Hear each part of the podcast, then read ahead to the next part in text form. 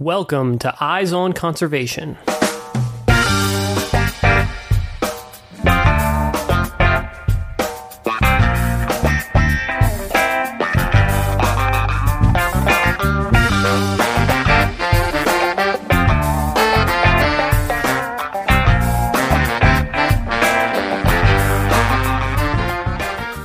Listening to a very special episode of the Eyes on Conservation podcast, produced in partnership with Radio Boise.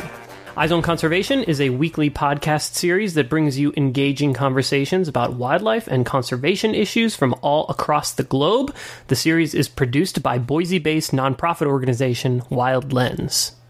I'm Matt Podolsky, and I will be your host for today's episode of the show, in which we will discuss a truly unique swath of public land the Morley Nelson Snake River Birds of Prey National Conservation Area. This jewel of the National Conservation Land System is found just south of Boise, and this year it's celebrating 25 years since its designation. We talked with two individuals who are playing crucial roles in the continued management and conservation of this NCA on today's episode of the show. I'm Amanda Hoffman. I'm the Morley Nelson Snake River Birds of Prey National Conservation Area Manager. I'm Steve Alsup. I'm the president of the Birds of Prey NCA Partnership. Excellent. Well, it's wonderful to have both of you here in the studio to have this little conversation. I, I guess one of the reasons we're here is um, because we're celebrating the 25th anniversary of the designation of this national conservation area. Um, so it seems like a good opportunity to kind of like talk about, you know, a little bit about the history of this unique NCA, um, and also just introduce people to this national conservation area, which is very close to Boise. Um, I think a lot of people who even li- live in Boise maybe aren't aware or maybe haven't visited it. So let's start there. I mean, what is the Morley Nelson Snake River Birds of Prey National Conservation Area? So the NCA, which is what we call it, um, is about half a million acres south of Boise, roughly between Mountain Home and the Snake River on the west, and then the Snake River on the south to, you know, about 10 miles south of Boise. It's managed by the Bureau of Land Management, and it was designated a National Conservation Area because it has the largest and densest population of nesting raptors in North America, if not the world, in addition to some pretty incredible cultural resource values and scientific and educational opportunities. Very cool. And so you're the director of this NCA. What, what does that mean? Like, what are what are your responsibilities?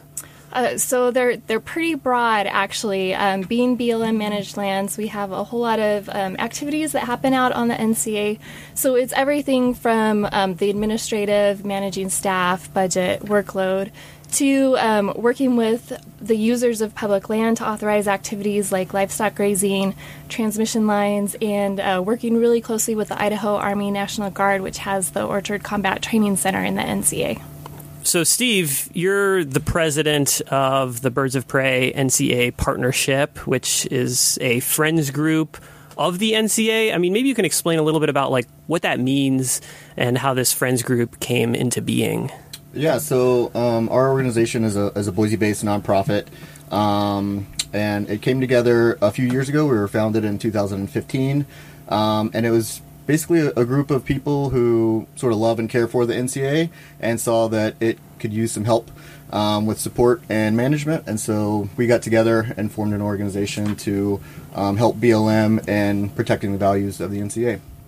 Yeah, and full disclosure here, um, I am one of those people that uh, came together to uh, assist in that process, and I am on the board of directors for the Birds of Prey NCA partnership. Um, so I also have a, a vested interest in um, conserving this unique patch of public land south of Boise. I mean, maybe Steve, maybe you can talk a little bit more like about this relationship. And because i mean this is something that is not just going on um, at this particular national conservation area but lots of ncas um, all around the country um, are you know sort of developing relationships with nonprofit groups that sort of call themselves friends groups. I mean maybe you can talk a little bit about like that larger phenomenon and then like what that means here for us. Right. Um, yeah, there are NCAs across the West, uh, several of them, uh, and most of them, I think, at this point, have a, a group of supporters that have put a friends group together. Uh, being a nonprofit, we have certain tool set that the BLM might not be able to utilize. We can accept donations. um, which is a big one. Um, and then we're um, able to do a few things that the BLM uh, can't do, and we just really come together to support the NCA. There's a lot of a lot of different ways that we can help out. Yeah, and I mean, you know, one one of those ways that that I think is is I mean, there's a lot, right? And I mean, I think we can talk a little bit about you know what that means um, as we are celebrating the 25th anniversary of the NCA. But uh, I mean, it's also about advocacy, right? I mean, there are certain things that BLM can't do as a government agency, um, Right. so that's an important part of it as well.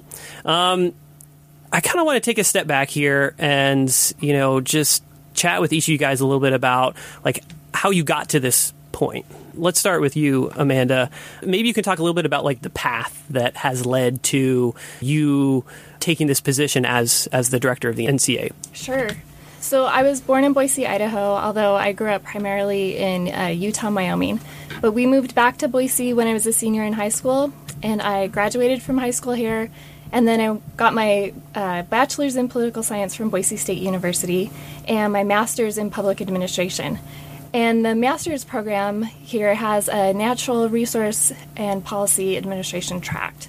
And so by the time I'd, I'd been back in Boise for a while, I'd really fallen in love with public lands. And I didn't have a lot of hope to be able to work for a public land management agency.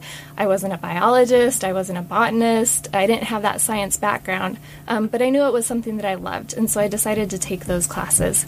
And about a year after I got my master's, um, a job opened up in Twin Falls, Idaho with the BLM, and it was for a writer editor position, uh, working on a, a resource management plan. And at that point, I'd done a lot of technical writing and I'd been published, and so I managed to get that position and uh, was in Twin Falls for about four years and fell in love with BLM and with its mission. Um, but in the BLM, if you want to move up, you have to move around. And so I ended up in Carlsbad, New Mexico as a planning and environmental coordinator, which oversees uh, the preparation of environmental documents like environmental impact statements or environmental assessments, and also oversees any long range planning efforts. Um, and Carlsbad is an oil and gas pilot office, and I actually really enjoyed working there, but the Chihuahuan Desert was really hard on a girl from Idaho. And so I was there for about a year when I got an opportunity to move to Farmington, New Mexico, and uh, and worked there for about four years. And during that time, I kind of came to that spot where I needed to decide what I wanted to do with my career. If I wanted to continue to be um, a technical expert, or if I wanted to take the leap into management. And uh, I decided that that's what I wanted to do. And I also decided that I'd been working in oil and gas for a number of years, and I really wanted an opportunity to see the other side of what BLM does. And so I was able to get into uh, BLM's leadership development program called Emerging Leaders. And as part of that, you do a short term assignment um, somewhere. And I got to be the acting uh, associate monument manager at Grand Staircase Escalante National Monument. And just um, fell in love with uh, national conservation lands all over again. And uh, as that assignment was winding down, the position came open here. And it was really that perfect marriage for me of being able to come back home and continuing to work with the BLM and managing a national conservation area, which is, feels at this point a little bit like a lifelong dream. And so um, I was incredibly fortunate to actually get the position and be able to, to come back and manage this area that I've really grown to love. Awesome, awesome. And, and how long ago was that? How long have you been the director of the NCA? So March uh, 2016 is when I came back. So we're coming up on two years. All right, all right. So what has that? What has this experience been like for you? What's it been like to, to come back here? Oh, Boise! I, I love Boise. Boise is home for me, and so being able to come back to um, the community I love, and I've got a really strong network of family and friends here has been great. And then um, I, the BLM has been a really good fit for me because I I have a passion for public lands. It's where I recreate. It's where I find my solitude and my inspiration.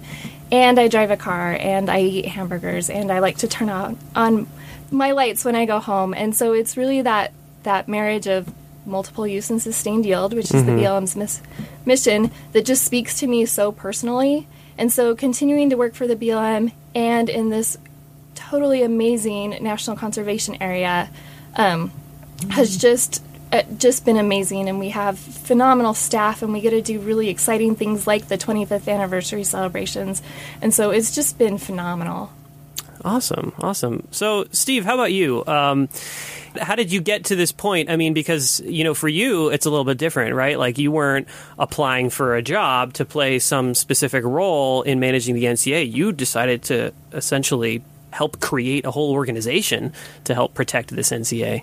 Right. Yeah. Um, nonprofit work is definitely brand new for me. Uh, my background is as a wildlife biologist.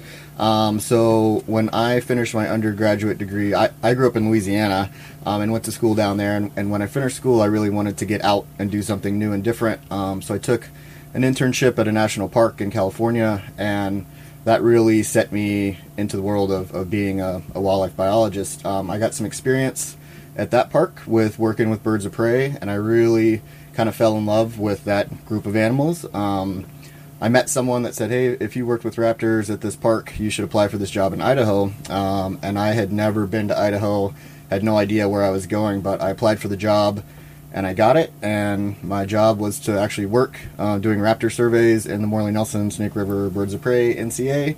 And I was just floored. I was amazed my first day on the job. At I was like, I can't believe I'm getting paid to spend my days out here. Um, so I worked there uh, and fell in love with the place, and then sort of like Amanda said, being a, a, a, new wildlife biologist, it's a lot of seasonal work, and that makes you bump around from job to job. So um, I had kind of fallen in love with Boise, but I moved around for a little bit, um, working different jobs. Uh, when I decided it was time for grad school, I knew that Boise was a place I loved. I knew that Boise State University had a, a raptor biology master's degree, which is the only program in the states of its kind. Um, so Boise seemed like a good fit, and I got lucky enough to get into that program uh, finished school, um, bounced around a little bit more, but Boise kept pulling me back in. Uh, so when the opportunity arose to, to create a group that supports this NCA, it seemed like a really natural fit. Um, I had already fallen in love with the area, and, and if I could put my wildlife, you know, biology um, knowledge to help support this NCA, it seemed like something that I really wanted to be a part of. Awesome. And, you know, you touched on, I think, a key component of this NCA, which is, and I mean, it's in the name, birds of prey, right? Um, this is an NCA that is well known for really high densities of raptors and for a few specific raptors as well. Um, I mean, maybe you can tell us a little bit more about like that that first project that brought you to Idaho and brought you to the NCA. Um, I mean, what was that about? And like, I mean, was it just the beautiful scenery that was, you know, sort of pulled you in, or like, was it something about like the the birds themselves? Uh, it was a little bit of both. Um, like we've sort of touched on, this NCA is home to one of the densest populations of, of raptors uh, in the in the country, if not the world. Uh, and I I had read about that as I came to take this job, but until I put myself into the canyon um, first day of work, I had no idea what that would look like. Um, and it was amazing. The job was um, to do prairie falcon surveys. Uh, we also worked with a number of other species, golden eagles, and we did some barn owl work. Um, but I was amazed that um, our study area for that project was about 40 miles of the canyon, and there were about 250 territories for nesting prairie falcons. And it's just amazing that you can sit in one part of the canyon and you can see six or eight different nesting territories all within view of one area. Um, the first day I was overwhelmed by trying to figure out which pair belonged to what area. And I was like, oh my gosh, I might have bitten off more than I can chew with this job. But um, over the following weeks, was just a, a, mixture of the landscape, the canyon itself, and then just the density and the amazingness of the raptors. Um, just really locked me into something that I was like, this is something that I'm going to do for a long time. So we've been talking about what makes this national conservation area unique. And Steve was talking about his experience um, working as a field biologist, um, working with raptors in the NCA. Um, I mean, let's continue along that thread for a little bit. Amanda, what else is it? You talked, you know, a, a, bit about sort of like your personal connection to like this area and how you grew up in Boise, but like for folks that are sort of looking at this NCA and like the whole network of national conservation areas all around the country, like what makes this one stand out?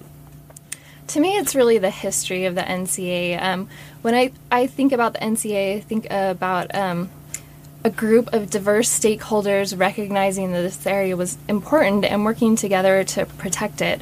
And it really starts with um, a gentleman named Morley Nelson who moved to the Boise area in the late 1940s, who was a self taught falconer and um, just adored birds and spent all of his spare time looking for birds and climbing in and out of nests. And, and when he moved to Boise, he, start, he started exploring and realized pretty quickly that the number of birds he was seeing in this area was unlike anything he'd seen before. And so he began working with the BLM to seek some sort of um, national protection for the area. And through that, um, some great things about Morley is he was just a natural born educator. And so he took it upon himself to really become a one man traveling education show with his falcons. And he would reach out to the livestock grazing community and the sheepmen and the local um, Boise Voters Club, and uh, he would take birds with him. And I think that's one thing that the NCA offers that really is unique is we've continued that history of education with live raptors.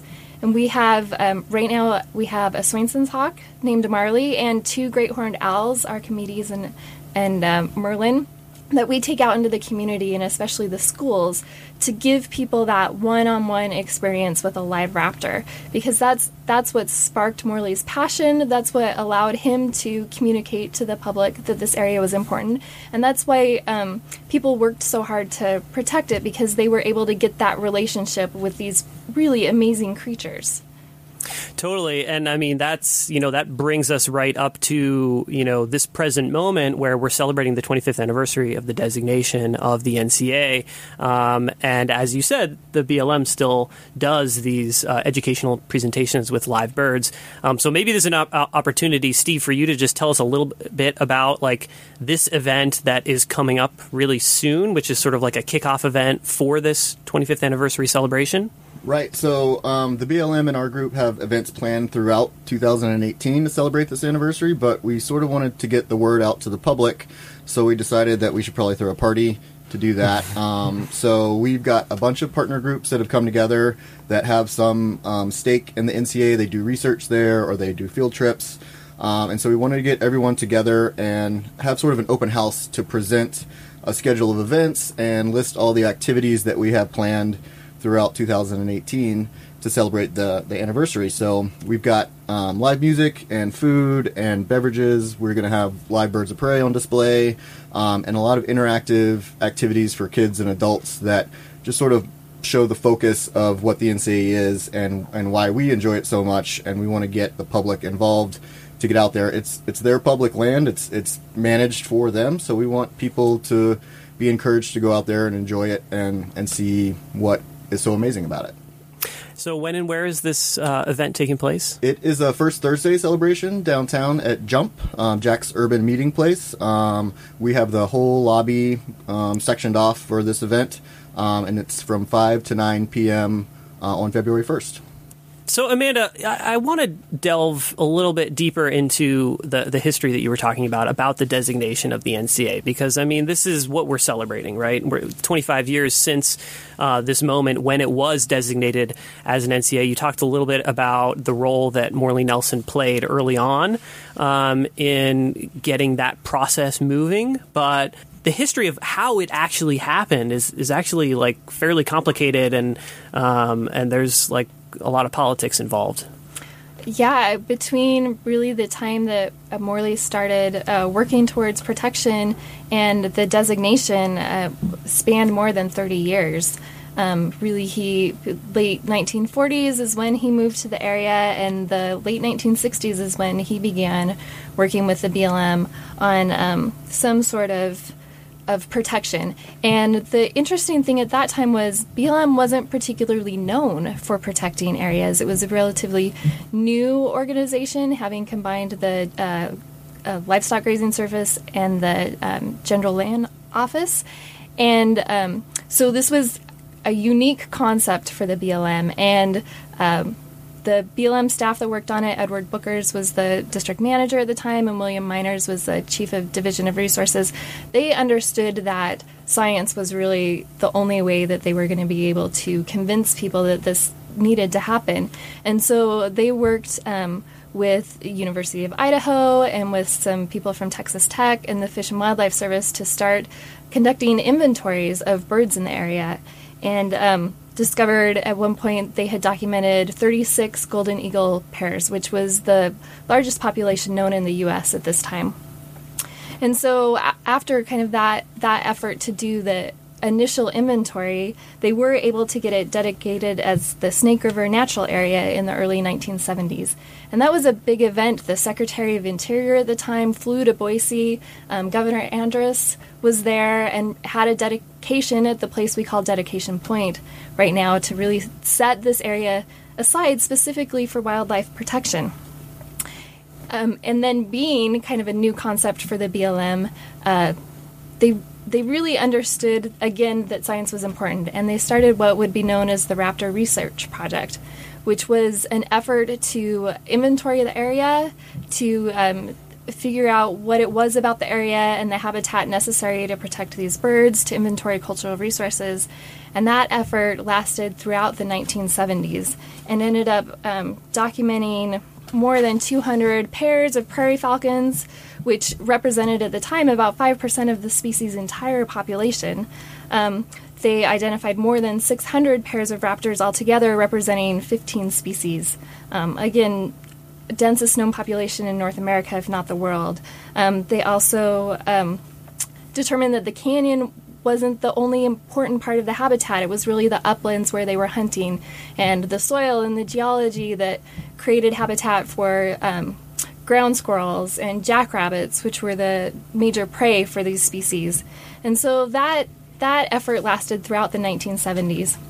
And then in the late 1970s, Cecil Andrus became Secretary of the Interior and uh, continued working on some permanent protection for the area and um, had proposed legislation to have it designated as a national conservation area, um, which didn't pass. But as the election changed and Jimmy Carter lost that election, he realized that he needed to do something um, before he left office. And he did a secretarial withdrawal for 20 years um, to set aside and allow more time for stakeholders to come together to work out some um, some concerns regarding transmission lines and um, the Idaho Army National Guard. And so they spent the 80s resolving those issues, and then in the early 90s, the time was right. And um, Cecil Andrus was governor again. He worked with uh, Democratic Representative Larry LaRocco and Republican Senator Larry Craig to propose designation with which passed with bipartisan support in the early 1990 well in 1993. Gotcha, gotcha. Yeah, the the the sort of politics behind how it became designated is really fascinating to me, and you know, you like the the role of Cecil Andrus is is huge, right? And the fact that you know he served as governor and then he um, served as the the um, Secretary of the Interior, which is the agency that oversees the BLM, right? So, I mean, that his connection to this and the fact that he's from Idaho and was Idaho's governor as well and played both of those roles is, is really interesting. But also, like the, the the action that he took in sort of his last days as the Secretary of the Interior is also really inter- interesting. As you know, Ronald Reagan and his administration was coming into play, he was obviously concerned that like it was going to lose the protected status that it has, or they would lose the opportunity to down the road designate it as an NCA. And at that time, it was a really controversial action. Um, it, it, it was hadn't been used before, and um, he got a lot of criticism for it. Uh, people referred to Andrus's chicken hawks. Um, because that was a common term for raptors, um, kind of slang for raptors at the time. Um, the congressional delegation delegation at the time was not too happy about it. Uh, Senator Steve Symms found it to be excessive and arrogant. Um, he was criticized by Jim McClure also, who called it arrogant, and so it it wasn't. Um, well received by all parties at the time, and it really did. He kind of stepped out on a ledge because he felt so passionate about the area. Yeah, and you know, here we are, 25 years later, um, since you know that moment, and you said 1993 when it was actually, you know, it occurred. It, it, was designated as an NCA. Um, and here we are 25 years later. I mean, celebrating this unique moment in history and celebrating this you know amazing natural area and uh, but also looking back at the history and the interesting politics behind it you know there's some interesting political things happening politically you know right now in this moment and you know sort of I, I guess my question for you related to like current politics is you know I think a lot of people are concerned about um, public lands being privatized. Um, and and I guess my question would be like, is that something we should be concerned about um, in regards to like national conservation areas generally, and also this one specifically? So national conservation areas. Um, are a little different than like the conversation that's going on around national monuments right now. So national monuments are designated under the Antiquities Act of 1906, um, which requires an executive order from the president. National conservation areas are um, designated, originally, they were designed under the Federal Land Management and Policy Act of 1976 and then they get congressionally designated. So, um, in order to make any changes to the National Conservation Area, that would also have to be done congressionally. And we've seen that happen a couple of times with the NCA. In 2009, it was renamed to recognize Morley Nelson and all the work that he put into it. And then in 2017, our boundaries were adjusted to accommodate the Gateway West transmission line it's a different process, uh, different political process that um, would have to occur um, if changes were to be made to this or any other national conservation area. But it doesn't mean you shouldn't make your voice heard and you know contact your local representative. And I think one thing that sets the NCA um, apart from some of this larger national debate is the amount of work that we do with our partners. Um, I think had the NCA been designated in 1980 when there was a fair amount of controversy with it, the outcome would have been different than when it was designated in 1993 after they'd had an opportunity to bring everyone to the table and do some studies on military training and transmission lines. And and so the NCA has had an incredible amount of community and stakeholder support since its designation. And we still like, work very closely with our stakeholders um, Idaho Power, the Idaho Army National Guard, our livestock grazing permittees. Um, I think that we have an incredible amount of community support, which is beneficial to any segment of public land. Absolutely. We're here celebrating 25 years of, you know, building these partnerships that you discussed and celebrating the continued conservation uh, and and management of this this unique piece of public land and we're trying to raise awareness um, you know about uh, this unique area that people here in Boise have the opportunity to appreciate. One of the things that I think is particularly interesting about the NCA is the fact that the boundaries of the NCA were oh, yeah. created based upon yep. the the habitat requirements of the prairie falcon, right? Yep. That's... Yeah, there was a, actually I think it's a radio telemetry study where they they outfitted several pairs of prairie falcons with radio telemetry units, and then so the canyon's really important because it's the nesting area. That's where you put your nest. That's where you raise your young. But there's several other things that you need prey base. So, what part of the of the landscape were these birds utilizing to bring food home to raise their young? And so, with radio telemetry studies, you can really measure what areas um, species are using, and then that data was used to sort of create the original boundary um, of at least the natural area if not the NCA. The the actual NCA, and it's it's really unique in that it's one of the few administratively designated areas I'm aware of where the boundaries really are driven by the science of the resources that it's trying to protect. Yeah, and that strikes me as like, well, yeah, that's of course that's how you should designate it, right? But I mean, often those decisions are made like you know for a whole variety of, of other reasons, or without the information. And so, sure. really, the way the NCA was approached is that they were going to get the science first and then they were going to make the decisions based on that science. Right, right.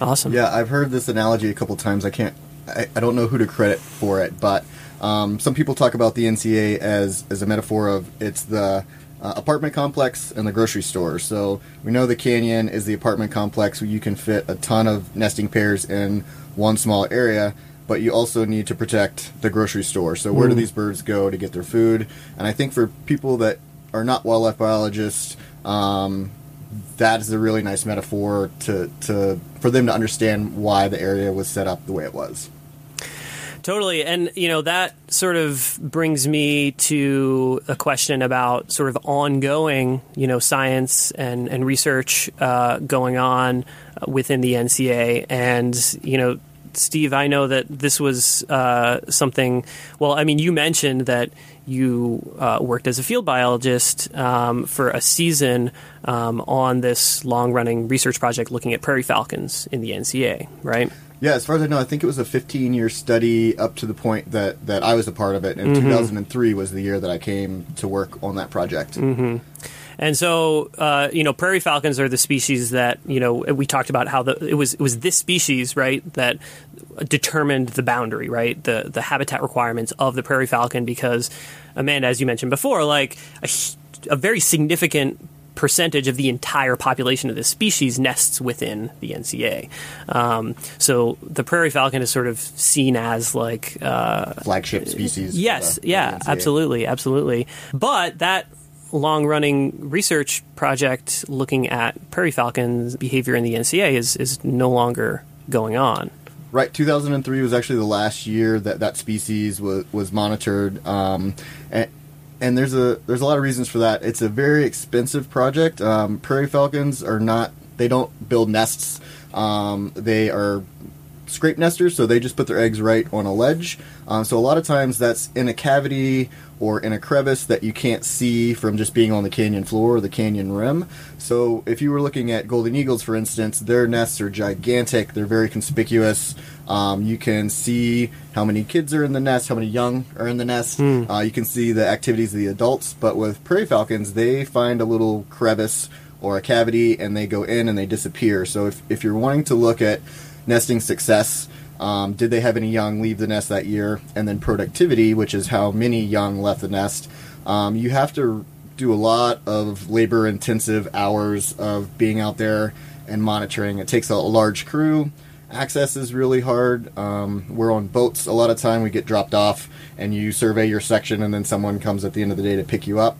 Um, so it's a big project, and that you're looking at 200 to 250 pairs of birds, and then you're having to spend a lot of hours per territory to monitor. So um, that's something that's in our sort of long to medium term goals. We would love to get that project up and running again. Um, we're starting with a with a few species that are easier to monitor and trying to get our feet on the ground as a group. Um, but that's definitely something that we would like to see happening again and happening regularly. Uh, it's a really important species for the NCA, so it's really important for us to know uh, how their numbers are doing. Right, as you said, sort of the flagship flagship species of this NCA. I mean, that's what determined the actual boundaries of this area. Um, and and you know, I mean, I know this this sort of I guess brings up the relationship between um, the BLM and this new friends group, right? Because I mean, I know that I mean, I know for you personally, Steve, that like as you said, a part of you know the inspiration behind starting this friends group was like well, this long running prairie falcon study, and the prairie falcon is the flagship species for the NCA. So, like, we got to get this going again, you know? And I mean, I know that, like, and, and, and this process that occurred um, that, you know, established this friends group, this new nonprofit. I mean, there was a lot of like facilitation with BLM and a lot of sort of input of like, oh, well, we could use help in like this area and this area. Um, so maybe we can just talk a little bit about like, you know, what that relationship looks like um, so that people understand, um, you know, uh, who's responsible for what and, and how this is like sort of mutually beneficial. For BLM, it certainly is um, a capacity adding relationship, and also um, it increases our ability to um, do outreach um, for for really people that can belong to the friends group or out in the community, and they're talking about the NCA and they're talking about why it's important to them and the activities they do out there, and um, that word of mouth in in communicating to people the benefits of public land and and what you can do out there is is so important. Um, but also the capacity building, like Steve said, um, we on the NCA specifically, we have a very small staff. Um, we have besides myself, four permanent employees, and then occasionally we can get a seasonal or, or two. So our capacity is is somewhat limited to take on these um, huge projects, and we've been very fortunate in that we have good agency partners with the uh, United States Geological Service. Um, Idaho Fish and Game, um, Fish and Wildlife Service that also help add to our capacity. But having one more, you know, quiver um, to try to get our hands wrapped around um, both the um, data out there and the community outreach is is very important.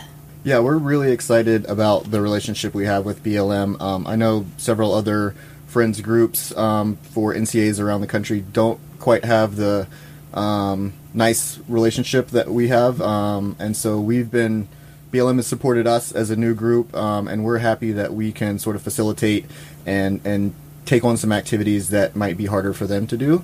Um, so we've gotten a lot of support from BLM, and we're very happy about that. And we're just looking for more ways to partner, um, more partner groups to bring in, and more ways to to sort of spread the word of, of the NCA. I'm going to mention this because I think that there's maybe a little bit of confusion within the Boise community about what the Morley Nelson Snake River Birds of Prey NCA is.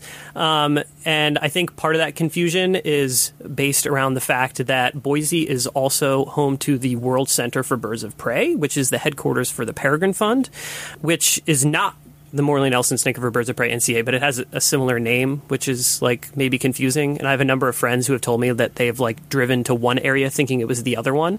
We have a really great relationship with the Peregrine Fund and the World Center. And actually, Morley Nelson was really influential in getting the headquarters of the Peregrine Fund to Boise. I mean, he, he talked to them about not only the resources of the NCA, but the community. And so um, We've worked closely with the Peregrine Fund for a number of years. They were certainly one of the stakeholders that was really that were really influential in getting the designation. Um, but we do get a lot of questions, particularly with our outreach with live birds. My environmental education specialist gets asked if she works for the World Center all of the time, and so really the distinction is that um, the Peregrine Fund is a nonprofit um, that does advocacy work for um, birds worldwide. And they have their World Center here in Boise, which is a, an amazing visitor center. And then we, as part of the Bureau of Land Management, manage public land. And so, about half a million acres south of Boise, um, with a whole variety of activities that occur on there. And we do get out in the community like the World Center and do a lot of outreach, but organizationally, we are distinct. Absolutely, but at the same time, I mean, this is all part of the bigger picture of like what makes Boise a really unique place for raptors, right? And not only do we have the Morley Nelson Snake River Birds of Prey NCA, um, which is this area that you know holds these unbelievably high densities of nesting raptors. Um, that's extremely unique. But we also have the headquarters for the World Center for Birds of Prey, which, as you said, does global raptor conservation work. Um, and as Steve mentioned, Steve is a graduate of the only um, the only graduate program in raptor biology in the U.S. Um, so we also have this unique uh, graduate program that's specifically focused on raptors. Yeah, and the Raptor Research Center at Boise State um, does incredible work in the NCA. Um, they're doing right now some really exciting things with um, looking at the prevalence of Mexican chicken bugs in golden eagle nests. Hmm. And um, they do a lot of um, work around golden eagles and um, other species out there. Burrowing owls, for example, we have some research going on out there. And so, again, that's one of the, the the things that makes the NCA unique is the amount of science mm-hmm. that we have going on there, and that's really a function of organizations like Boise State University and USGS, um, really seeing the NCA as an opportunity to um, learn about um, birds of prey and habitat in an area that you can't find anywhere else. Absolutely, and that collaboration between these different organizations is, is really important as well. Um, and uh, yeah, I think it's just good for people in Boise to know that, like, if you live here, you live in a really special place on the planet for raptors. So get out there, get out into the NCA and, and observe them because it's special. So yeah, fantastic. I mean, thanks thanks a lot to both of you for coming on the show and sharing all this really fantastic information.